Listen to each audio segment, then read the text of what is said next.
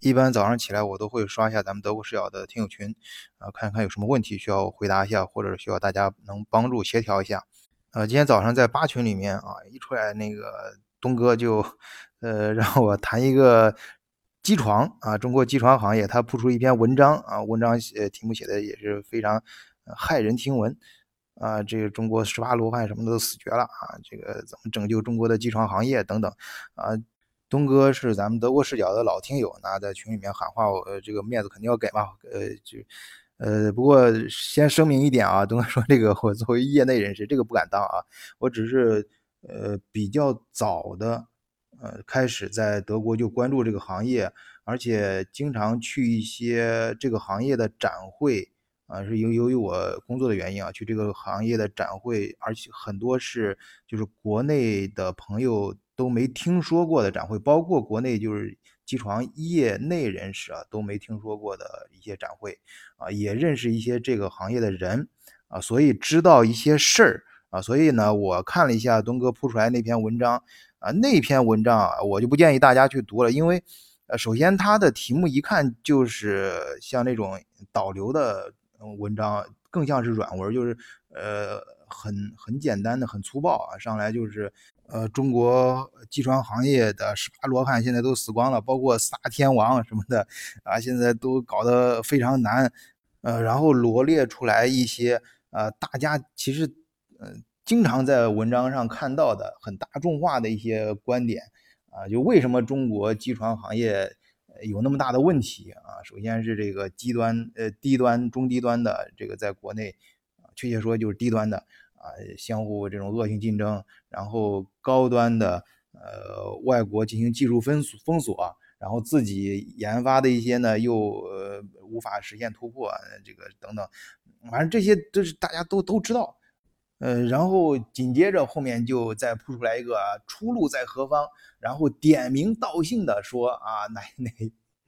哪哪家经啊经过多年持之以恒的努力，然后终于取得了技术上的突破啊！但是现在需要推广，需要钱啊！大家社会上关注一下啊，给给点钱，然后国家政策上支持一下，给点市场啊等等。呃，所以这篇文章呢，我不知道写这篇文章的人他呃那个内心的想法呃出发点是什么，但是从客观上看啊，作为就像我这样就是呃在德国还算了解这个行业的人。呃，看了之后就像是典型的软文，呃，或者是出于某些利益的呃驱使啊，你上来就喊一些比较害人的听闻，这种贩卖焦虑，就像是呃在给自己的微信号导流啊，然后下面呢再呼吁 大家去投资某一个企业，那这典型就就是对吧？啊，因为这个企业不管怎么说，大家都不容易，我也不想把这个话说的太直。呃，首先呢，这篇文章他提到的这个，呃，说中国目前机床机床行业这几个，呃，我们也不说十大十八罗汉和这个四大天王啊，就，呃，就说一下中国比较头部的，呃，或者能造一些啊还算不错的机床，或者最大的几个机床公司，他们，嗯嗯，目前遇到的困难啊，他他不是说，首先是并没有人家并没有说彻底死掉啊。呃，国家呃相关部门，包括社会上很多资源，也一直在关注，在帮助积极的想办法找出路。啊，首先我还是跟听友们简单的说一下中国目前这个行业的划分和状况啊，你别动不动上来就整一个什么呃呃十大十十八罗汉四大天王什么的这种，跟看影视剧一样啊。确切划分应该是这样的：中国机床行业呢，呃，现在整个梯队可以划分为四档，呃。第一档呢，就是最顶尖的、全球最知名的那几家机床公司；第二档就是中外合资的，啊，包括跟台湾合资的；呃，第三档就是中国的完全自主的一些老字号，呃，受到国家重点支持，呃，也受到社会关注，也确实能够出一些新东西，自己在市场上折腾的还挺有动静的，呃，这些企业。然后第四档呢？呃，就是那些不管他用什么办法还能够在市场上存活下去的啊，那些呃民营企业，然后还有一些很多就是自己拼机啊，就像自己 DIY 电脑一样啊，那是不入流的，咱们就不说了啊。呃，当然这些人很不容易啊，我个人是非常尊重的。虽然他们弄的东西就没有什么品牌，呃，也没有什么太多的质量保障啊，基本上就是根据市场的需求，然后自己攒机啊。很多其实他们其实很多人手上活还蛮硬的啊，都是从一些呃行业里面出来的一些老师傅啊。因为中国很多制造业需要的机床其实并不是那种精加工的，有些很粗糙的啊。你自己就跟拼拼接电脑一样，你自己拼拼差不多也能拼出来，也能用啊。关键你成本低啊。呃，但是咱们要把机床放到国之重器啊这个高度去讲的话，我们就就不谈这这一类了啊。呃，然后我们再回来接着说啊，嗯，东哥让我看那篇文章，呃，我为什么说它更像一些软文呢？就是上来先忽悠大家讲的这些呢，都是。呃，大家稍微对中国机床行业有所了解的都知道的，或者你经常看这方面的软文，也是挣钱到处在邪乎的。呃，我们这样，我们把这个问题就说的更清晰一些啊，就其实就分两个方面，一个是技术方面，一个是市场方面嘛。呃，就是技术上的高端的技术，外国对中国进行封锁啊，这个确实是这样。嗯，我在德国呢。也接触过一些呃东，主要有几个东沟的哥们儿过来导那个呃德国的一些你知道二手机床，其实也是很不错的啊，往国外去导。但是他有一次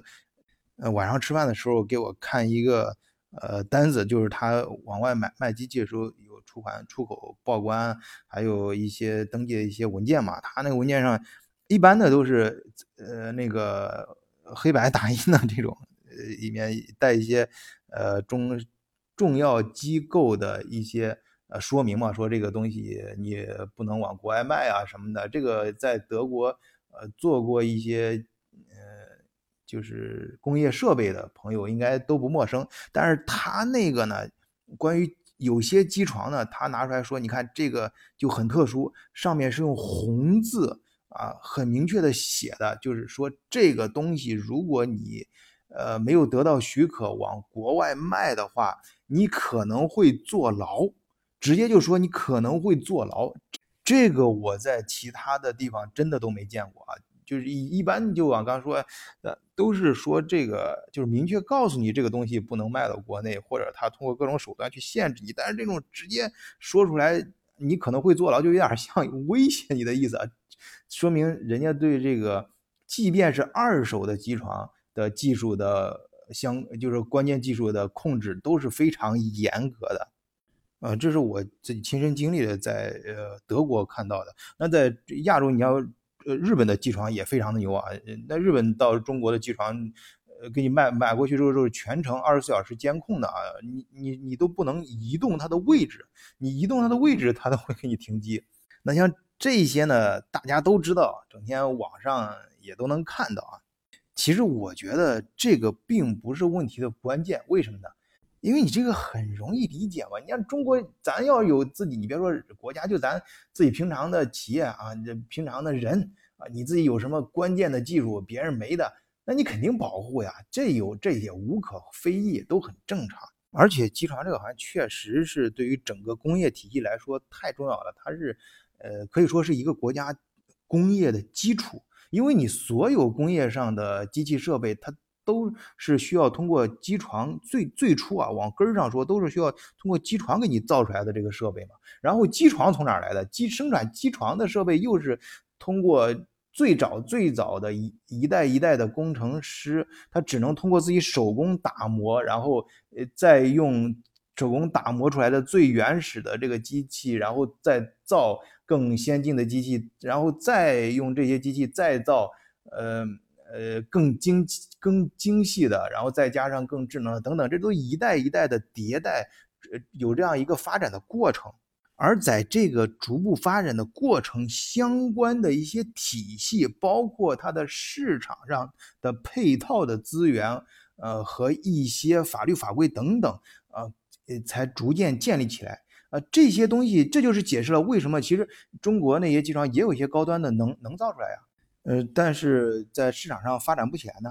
呃，我们就不提名字了啊，大家也都知道啊。你像呃，就是沈阳的那家，还有大连的那家，这个曾经他们辉煌的时候都进入全球前十啊，它每每年的销售额，就我们就单纯说销售额能排到全球前十，就是在机床整个全球的机床行业，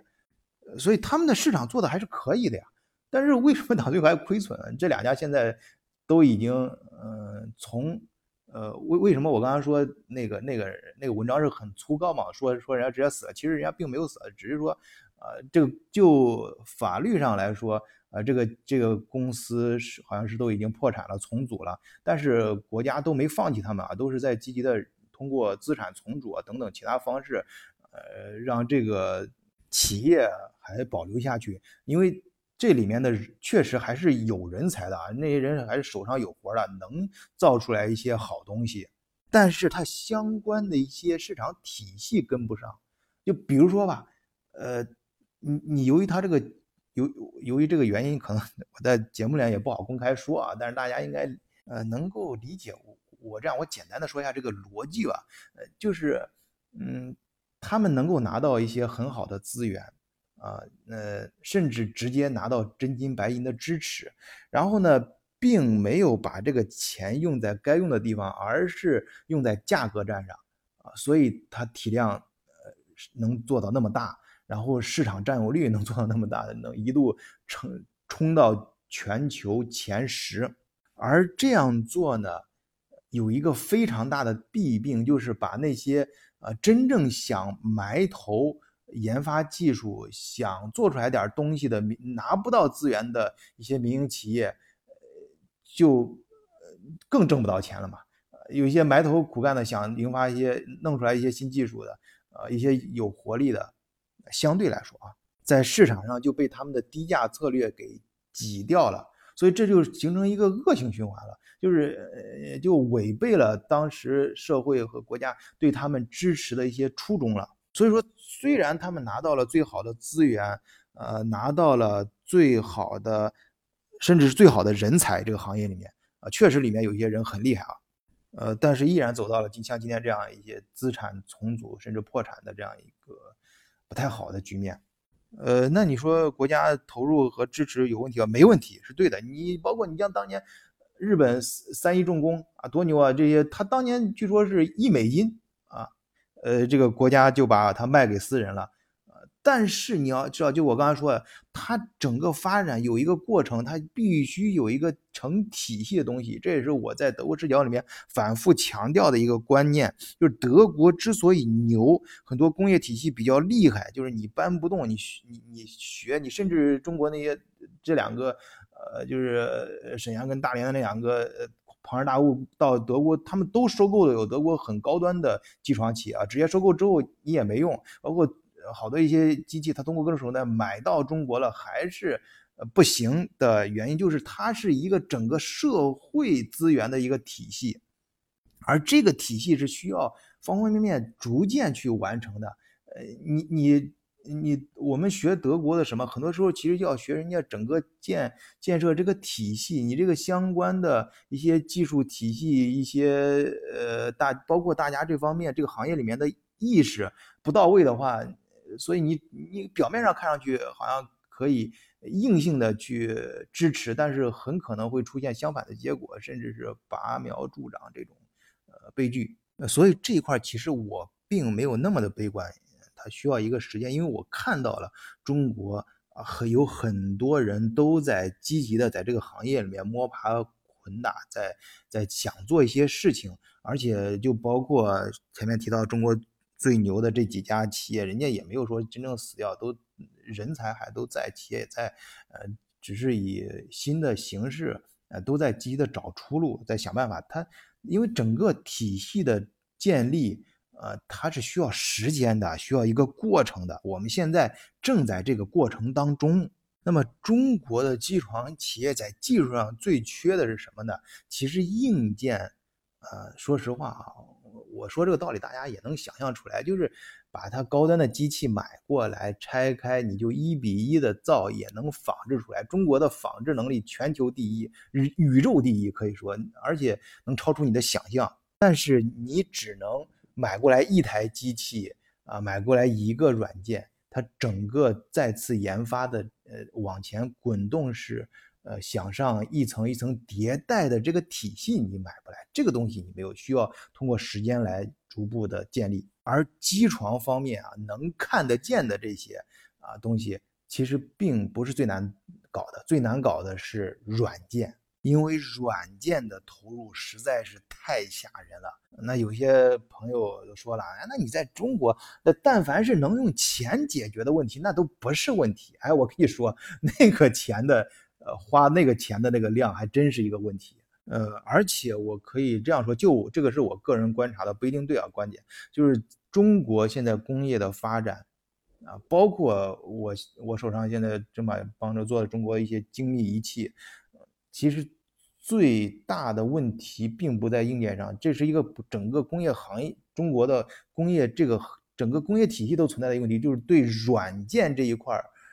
重视不够。啊，当然很多人已经意识到这个问题了，在思想上是可以重视的，但在行动上，呃，不是说他不想重视，而确实是心有余力不足。因为从一开始的时候，咱们中国发展，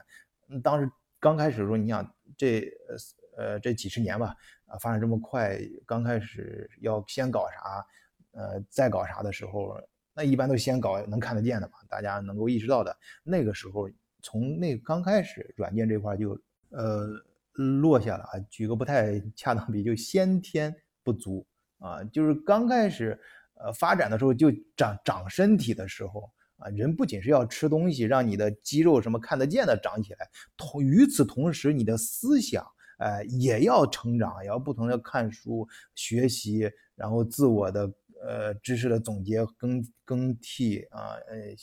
这种积累。工业上这种看不见的软件的投入有多大呢？我给你举一个小例子啊，就是呃，硅谷一家公司，它一年在软件开发上的投入的资金的投入量，比中国，呃，我不提名字啊，就这个行业某个部门整个国家啊工业，呃，在这方面的投资都要大，你就想。西方世界就西方的工业体系对软件的重重视程度有多大啊？花钱有多多？然后我再具体的说一下，呃，机床这一块，数控机床，主要是我自己亲身经历的啊。就是德国现在它的数控机床的软件相关软件已经发展到什么程度了呢？就是你你中国像现在能买来最高端的这种机床设备，机床呃什么五轴联动啊，什么这些东西。他们已经到这些可以完全把这个实体的呃机床在电脑里面，在软件系统里面全全部的一比一的模拟出来，这个意义有多重大呢？呃，我给你具体的说一下，比如说你在呃。车间里面，你一般机床都是想用它先车出来一个模具嘛，然后这个模具通过各种实验，哎，车出来 OK 了，然后再批量化生产。那你想做这个模具的时候，你要各种各样的去尝试呀。呃，首先你要在现实中去做这个事儿的话，会耗费大量的时间、呃精力、这是呃和金钱成本，然后物料有些材料都是很奇缺的啊，呃你不容易搞到手的。但是你可以完全在电脑上进行模拟的话，你想想你的成本就提高了很多，而且还有一些你在现实中有些是很难达很难拿到的一些东西，你在电脑上可以全先模拟出来，那意义非常重大。呃，当然这就要求你的呃软件系统是非常的精确啊，你模拟的东西你电脑里面模拟出来是什么样，然后你现实中确实按这个呃方案在现实工艺中是完全可以实现的，呃，然后。我自己亲身经历见，这个东西跟国内一些业内人士介绍的时候，根本就不知道，脑子里面就就不知道到什么程度，就就没有这个方向，就没有这个概念。而这样的企业在欧洲，在德国，呃，市场上已经很成熟了。而咱们国内呢，由于大家还都是在想呀，这个什么五五轴联动啊，什么这些相关的这个机器，它。机器配套的软件系统还没搞定呢，啊，这这这这还这个事儿还没还没想，就像这种更高端的这种智能，就就就完全就没概念。你真的有人去搞的话，市场估计也不会买单。所以这就是又提到我刚才说的那个问题嘛，就是机床这个东西，它中国它它是一个庞大的体系啊，不是说你买一台高端的机器，把一个技术买过来啊，你就能解决问题了。当然，这就这一环节也是存在很大问题的啊。就中国很多把一些高端的机器设备买到国内之后，放在车间里面就跟废品一样，没没人会用，或者是把软件买过来了之后没办法消化，不能真正理解，也用不了。呃，当然也不用大家很吐槽这个事儿啊，因为这个确实需要时间啊。我相信随着时间的推移啊，中国有很多能人会逐渐解决这个问题的啊，有些东西也能够攻克，能够消化掉。呃，好，我稍微总结一下，就是技术这一块儿啊，中国不仅是现在网络上吹的那些乱七八糟，像那个老江湖给你上来吓唬人一样，你你不是那个，不是光那个软件啊，就是呃，有好多人说中国的机床啊，缺少的真正缺少的是芯啊，就是这个这个这个芯片的这个芯啊，就是软件这个相关的芯片的，这个确实是这样，但是这个呢，中国你像呃爱五。啊，这个行业里面也都这样，这不是也造出来吗？也也不是说不行，呃，包括广州的那个也也也能用。其实，至少是说在这个方向上，中国还是在往前不断的发展的。但是整个行业和体系对它的重视程度还不够。我说的这种重视，不是说简简单的喊口号啊。呃，而是你这个整个体系的支持，你比如说对它的保护，你你你你有些人你去开发软件搞出来这些东西的时候，那很容易被 copy 了，copy 之后你怎么保护它？那人家挣不到钱，那就没有钱去搞新的开发了呀。那之前开发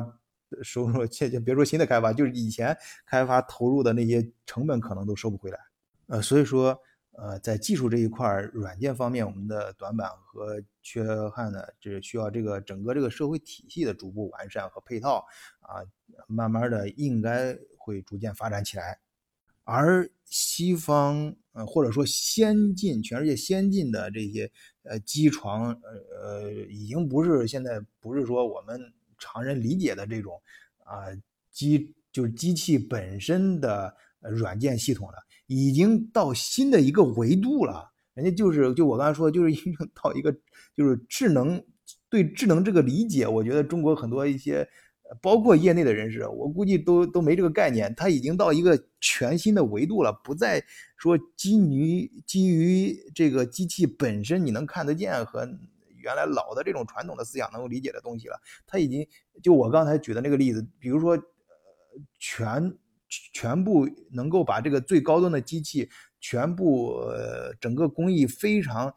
扎实的呃模拟到 AI 系统里面。那你想在 AI 系统里面的技术的再迭代和再发展，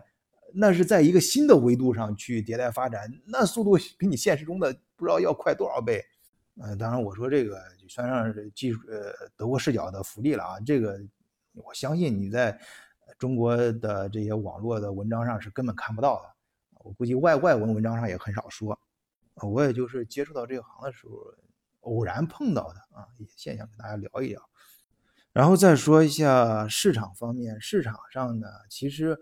国外的呃，包括德国的一些很牛的一些机床企业，市场上也很难，日子也不好过。要不然有些怎么被中国的给收购了，自己 亏损嘛。搞不下去了，而且市场的销售模式，人家也在呃不断的在想新的办法。呃，那篇文章里面提到，中国有一说那个审计步子太大了，然后呃卖机器的时候通过贷款的形式卖。我想说，这个典型的就是外行人写的文章，因为在这个行业里面，你不管中国是还是外国，你包括外国也是，他他这种机床设备，它都是。分期付款去买的，就是说用机的人，你先签合同用啊，你的信誉保障，然后你拿过来用，然后用的时候你生产出来东西，你账着赚着钱，拿着钱，你再去分期付款去付这个买这个机器的钱，